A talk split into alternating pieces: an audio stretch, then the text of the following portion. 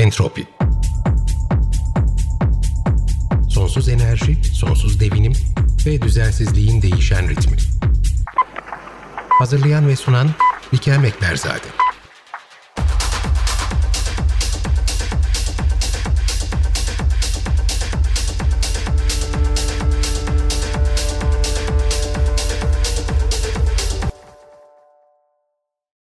Ekstrem hava olaylarını peş peşe yaşadığımız bir yıl geçiriyoruz. Yoğun yağışların tetiklediği seller, aşırı sıcaklar, peşinden gelen yağmur ve dolu olayları. Tüm bunlar dünyanın geldiği bu noktada yani bir buçuk dereceyi aşmamak için taahhütler verirken bu seviyeye ulaştığımız bir zamanda gerçekleşiyor. Okyanuslar, denizler bunlar bizim dengeleyicilerimiz olacakken okyanus ve deniz suyu sıcaklıklarını rekorlar kırılmaya devam ediyor. Tüm bunların sebebi biziz ve seçimlerimiz. Karada ormanlarımızı yangına ve kesme teslim ettikçe artık toprağın altında kalması gereken madenleri ısrarla toprağın üzerine çıkartıp bir de emisyonları ekledikçe ve bunu yaparken bu emisyonları bir nebze göğüsleyebilecek mekanizmaları, ormanları ortadan kaldırdıkça tam bir yok oluş kısır döngüsüne hapsediyoruz kendimizi. Gezegenimizdeki yaşanabilecek yerler bittiğinde biz de yok olacağız ve bu hızla devam edersek bu çok da uzak bir gelecekte değil maalesef.'' Tüm bunları biyoçeşitlik ekseninde entropide masaya yatırmaya devam edeceğiz. Bugün bir süreliğine son kez Marmara diyoruz ve İstanbul Üniversitesi Deniz Bilimleri Enstitüsü'nden doçent doktor Asen Yüksek ile birlikte Marmara'nın karşı karşıya olduğu sorunları toparlıyoruz. Bir sonraki bölümde de karasal ekosistemleri geçiş yapacağız ve entropi bu yaz sonuna kadar biyoçeşitlik ekseninde farklı ekosistemleri değerlendirmeye devam edecek. Sevgili Aslen tekrardan hoş geldin. Entropi'nin senle beraber yaptığımız dördüncü bölümü iki haftada bir olduğunu düşünürsek de sekiz haftadır dinleyicilerimizle beraber denizlerimizi konuşuyoruz. En son Marmara'yı konuşuyoruz. Senle beraber ben sana dedim ki Marmara Karadenizleşiyor mu? Sen dedin ki hayır Marmara aslında Karadenizleşmiyor ve bunun nedenlerini bize açıkladın ve biyoçeşitliliğe de bu havza ekseninde aslında biraz giriş yapmıştık bu sayede.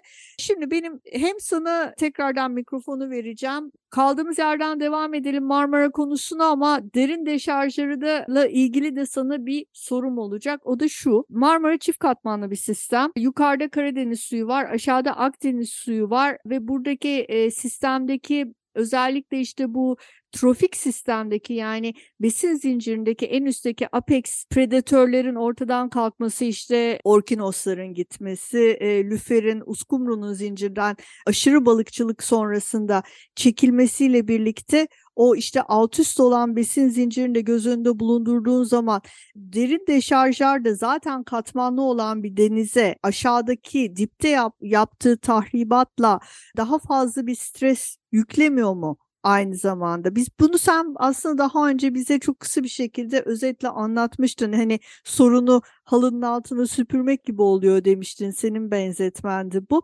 Biraz da o konuya bütün Marmara'nın biyoçeşitliliği ekseninde değinebilir miyiz? Şimdi artık e, zamanımız tekrardan başladı efendim. 25 dakikamız daha var. Tekrardan merhaba. Şimdi hem o sorunun cevabını verelim. Bu haftada neler yapmalıyız? Geçen sefer neler yaptık da Marmara'yı çökerttik diye anlatmıştık. Bu sefer de ne yapmayalım da Marmara tekrardan kendine gelebilir mi? Kendine gelebilir mi sorusunun da cevabını verebiliriz. Derin deşarjlarla ilgili e, gerçekten derin deşarjlar çünkü ne kadar arıtılsa da ki e, çoğu arıtılamıyor ne yazık ki arıtılamıyor. E, özellikle körfez içlerine verilen e, kısım siz deniz suyu özelliğinden farklı bir su veriyorsunuz ve zaman zaman sistemdeki arızalardan dolayı da direkt vermek zorunda da kalıyorsunuz ki özellikle şimdi son zamanlarda yağışlar, sellerin sıklaşması, artması, sistemin bunları taşımaması siz bir bölgeye tonlarca suyu veriyorsunuz. Koca bir şehrin e, suyunu veriyorsunuz ve bir anda oradaki tuz oranından tutun, organik madde oranından tutun, mikroflorasından tutun tamamen bambaşka patojenik bir su veriyorsunuz ve biyoçeşitliliği etkiliyorsunuz. Marmara zaten pek çok sorunla uğraşan bir sistem e, ve siz bir de bu kadar yükün 25 milyonun e, yükünü verirseniz e, siz altta artık deniz suyu aramayın bence. Yani gerçekten bu bunlar hesaba döküldüğünde deniz suyuyla neredeyse başa baş bir su kütlesi e, körfez ve kıyı ekosistemlerde biyoçeşitliliğin en yüksek olduğu tamam Marmara 11 bin metreküp bir su çok büyük büyük bir su kütlesi e, ama e, siz kıyı sistemlerine veriyorsunuz bunu derin deşarj diye verdiğiniz derinlik 50 metre. Yani 50 metre biyoçeşitlilik bakımından son derece önemli. Marmara'da 300 metreye kadar yoğun balıkçılığın yapıldığı bir sahaya siz olduğu gibi deşarj veriyorsunuz. Yani bu derin ekos, e, derin su deşarjı demeyelim biz artık buna. 50 metre kıyı ekosistemidir ve e, Marmara gibi özellikle Marmara'da kuzeyli rüzgarların veya aşırı güneyli rüzgarlar estiğinde 50 metrelik su kütlesi direkt kardaki su kütlesiyle karışarak yüzeyi de etkiliyor. O yüzden kuvvetli poyrazlarda veya kuvvetli lodoslarda, boğazlarda veya koylarda falan denize girmeyin. Çünkü alttaki mikrobiyolojik bakımdan kirli suların hepsi yüzeye çıkıyor. Aslında çok güzel bir noktaya değindin çünkü çok güncel bir konu bu. Şu anda Boston'da yani e, dünyanın bir ucunda başka bir kıtanın kıyılarında plajlar kapatılmış vaziyette tamamen aynı sebepten. Çünkü eski sistemde yapılan bu derin deşarj üniteleri şu anda kıyıdaki bakteri oluşumunu o kadar patlatmış vaziyetteler ki bir de tabii deniz suyu sıcaklığının da aşırı derecede artmış olması da muhtemelen bunu destekleyen bir faktör. İnsanlar şu anda tabii ben şu anda dedim biz bunu iki hafta önce kaydettiğimiz için Temmuz'un son haftasında Boston'da Amerika'nın doğu kıyısındaki plajlar, kuzeydoğu kıyısındaki plajlar kapatılmış durumda. Evet, o, orada daha duyarlı. Burada öyle bir şey yapılmıyor. Balıklar öldüğünde biz acaba neden öldü diye araştırılıyor. Halbuki işte dipteki oksijensiz suyla birlikte patojenik bakterileri de içeren su yukarıya çıktığı için. Ama o da ayrı bir konu. O, Aynen, o, o konu çok... Kışın konuşalım onu ama. Dur şimdi dur onun pazarlığını yapmayalım bence. Ee, şimdi dedik ki bu haftayı da ne yapmamız gerekir ki kazanabilir miyiz diye. Evet kazanabiliyoruz. Yani siz denize bir şeyler yaptığınız zaman deniz kendini yenileyebiliyor. Marmara'da alt sudaki yenilenme, suyun yenilenmesi ne yapılan araştırmalar e, fizikçi arkadaşların, oşeanografların yaptığı araştırmalarda 6-7 yılda e, alttaki suyun tamamen yenilendiğini söylüyorlar. Üstteki su daha da hızlı. O yüzden e, 3-4 e, ay gibi bir süreçte yenileniyor. O, yüzden Marmara'daki yaşadığımız problemler hani e, bu problemler ne sık sık basına yansıyor. Denizin rengi birden kırmızı oluyor veya işte maviye dönüyor veya işte müsilaj gibi bir problem oluyor. 3-4 ay içinde bu sorun ortadan kalkıyor.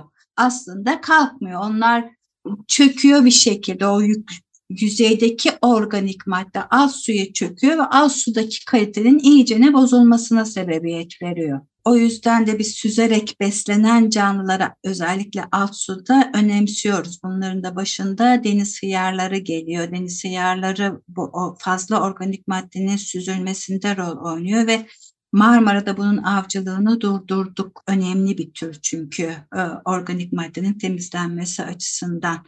Ah, bir fabrika gibi çalışıyor temizleyen, kirli suyu temizleyen bir arıtma sistemi. Fabrika gibi demeyeyim de bir arıtma sistemi gibi çalışıyor bu canlılar. Peki ne yapabiliriz? Bir defa akıntıyı takip etmemiz lazım. Denizin morfolojisini, hidrodinamiğini çok iyi bilmemiz lazım. Akıntının nerelerde etkin olduğunu, nerelerde zayıf olduğunu bunları bilip kıyıdaki e, yapılaşmayı da buna göre yönetmemiz gerekiyor. Hangi bölgeye sanayiyi yerleştireceğimiz, hangi bölgeye insanı yerleştireceğimiz, hangi bölgelerde tarımı yapabileceğimizi bunları buna göre planlamamız gerekiyor.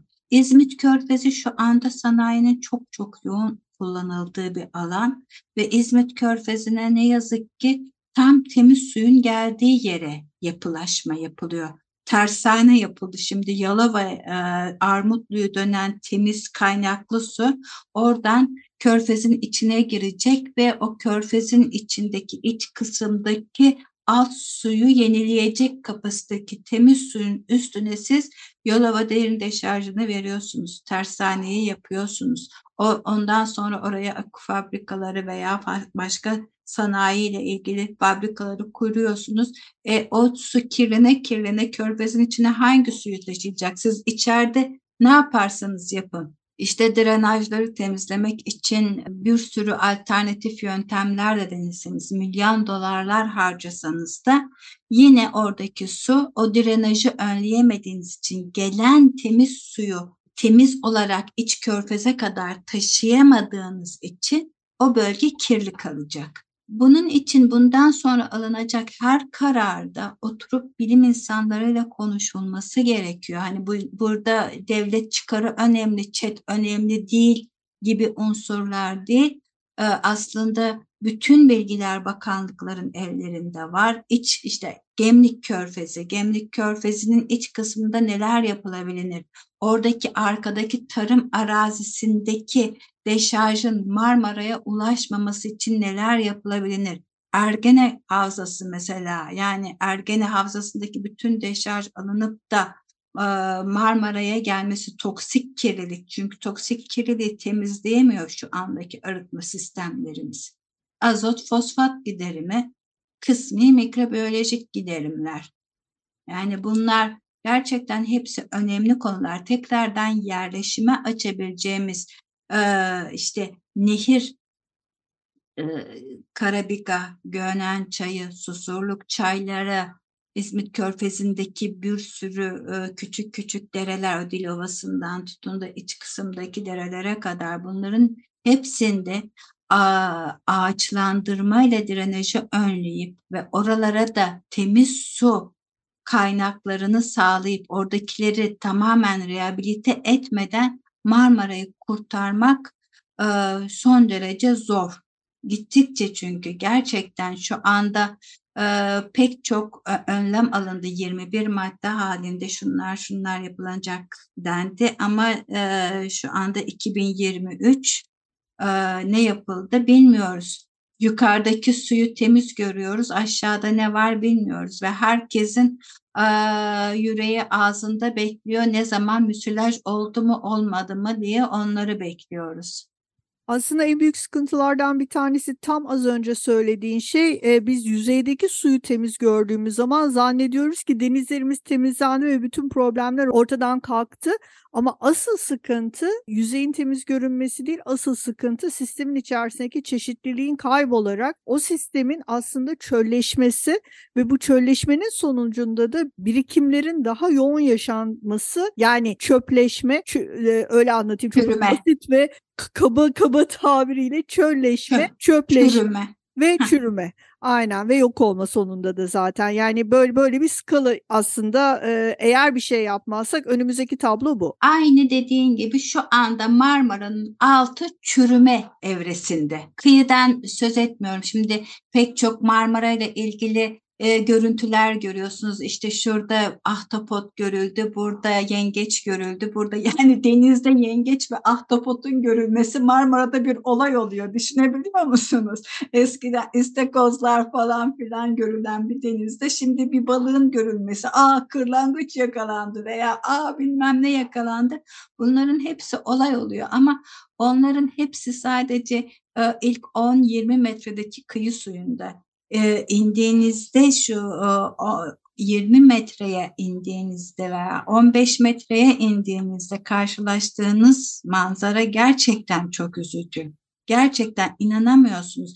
Bizim 90'lı yıllarda 94 90'lı yılların başında çektiğimiz trollerde anlatamayacağım çeşitlikte 4-5 tür deniz yıldızı, deniz yıldızları, deniz kestaneleri, pek çok yengeç türleri şu anda Akdeniz'de bile az gördüğünüz bunların hepsini biz Taptosefer falan diye bir sürü latince isimler sıralayacağım ama gerçekten Akdeniz'de gördüğünüz, Akdeniz'in çok temiz Datça'da falan gördüğünüz bazı türleri Marmara'nın az suyunda görüyorduk. Şu anda küçücük bir alanda e, mercanları yaşatmaya çalışan bir grup bilim adamı ve STK var. Yani Düşünebiliyor musunuz? Nereden nereye geldi ve Marmara bu, bu çöküş çok hızlı gidiyor.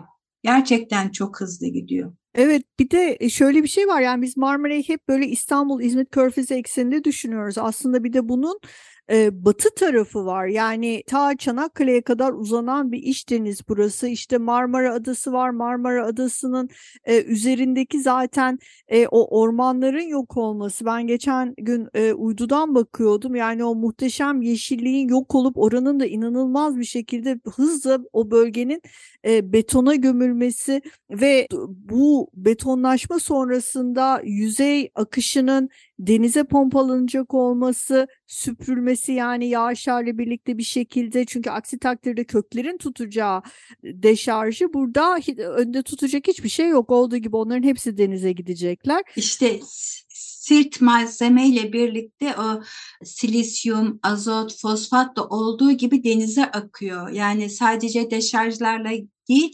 drenaj dediğimiz olayla da siz yukarıdaki yeşil alanı yok edersiniz, onların yerine beton döker, döker, dökerseniz ne oluyor? Bütün malzeme olduğu gibi denize gidiyor. Toprak da taşınıyor. Sizin dipteki habitatınız bir yandan e, yeni gelen silt malzemesiyle örtülüyor. Mesela biz 95'lerde Marmara'nın güneyinde Posidonya çayırları gördük ve bu yayınlandı. Bir bilim dergisinde yayınlandı. Çünkü Akdeniz'e endemik bir tür. O Akdeniz'e endemik tür Erdek Körfezi'nde yaygın olarak hatta daha da kuzeyinde şarkıya kadar çıkıyormuş. Ama ötrifikasyon o kadar çok arttı ki o gelen organik madde o canlının solunum yapmasını, fotosentez yapmasını önlediği için artık onlar da yok denecek kadar azaldı. Ki bunlar aslında e, denizin akciğerleri. Yani e, biz e, biliyorsun ben Milas'tayım e, ve Tabii. burada da bizim çok yoğun deniz şehirlerimiz vardı. E, bunlar büyük ölçüde tahrip oldular.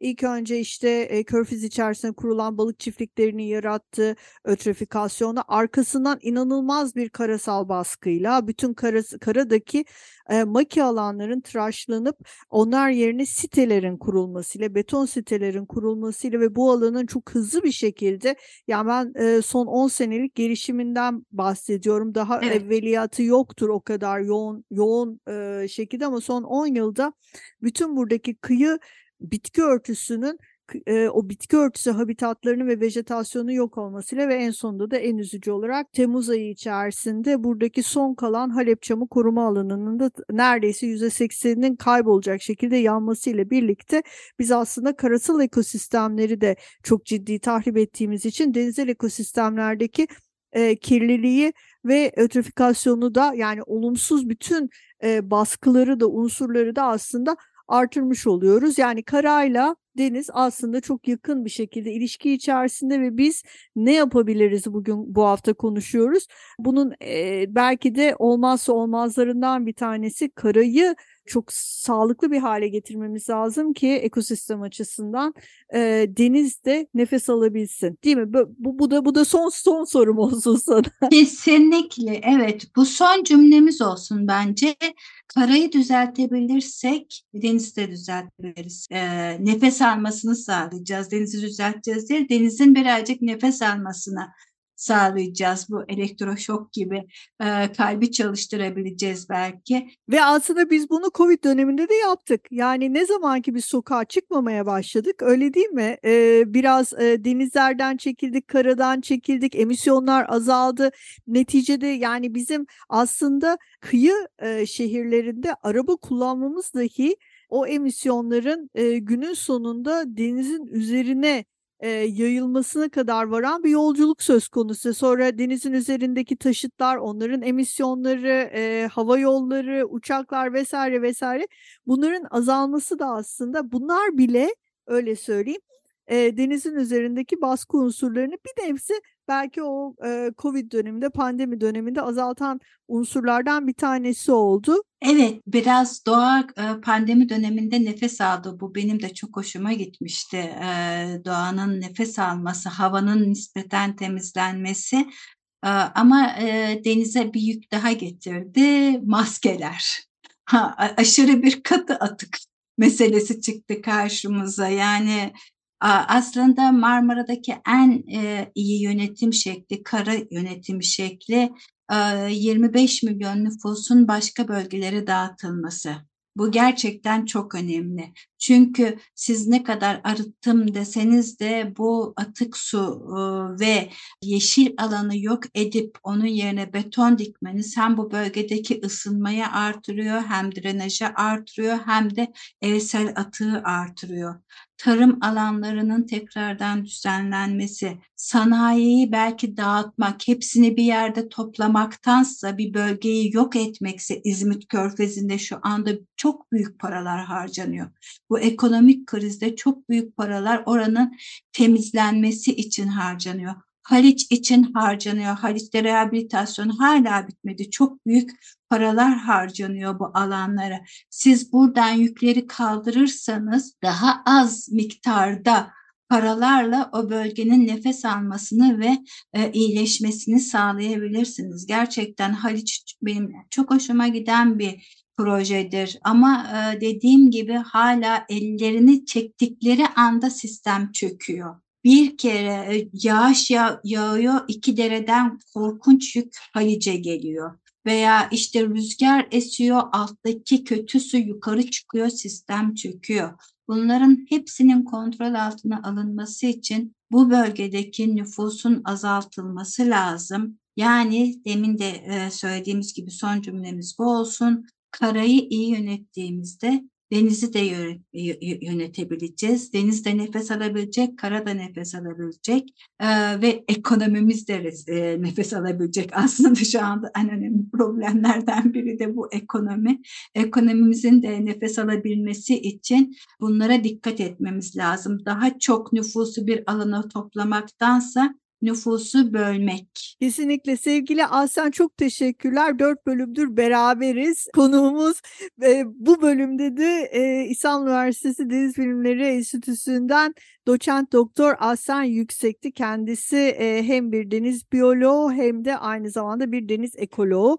Çok teşekkürler katıldığın için. Eminim ilerleyen entropi bölümlerinde tekrardan bir arada olacağız. Bu arada tabii e, dinleyicilerimiz seni göremiyorlar ama dört bölümü birlikte bitirmenin sevinciyle Aslen de karşımda mutluluk dansı yapıyor. Çok teşekkürler hocam tekrardan bir arada olduğumuz için e, dediğim gibi ilerleyen bölümlerde görüşmek üzere efendim. Görüşmek üzere hoşçakalın.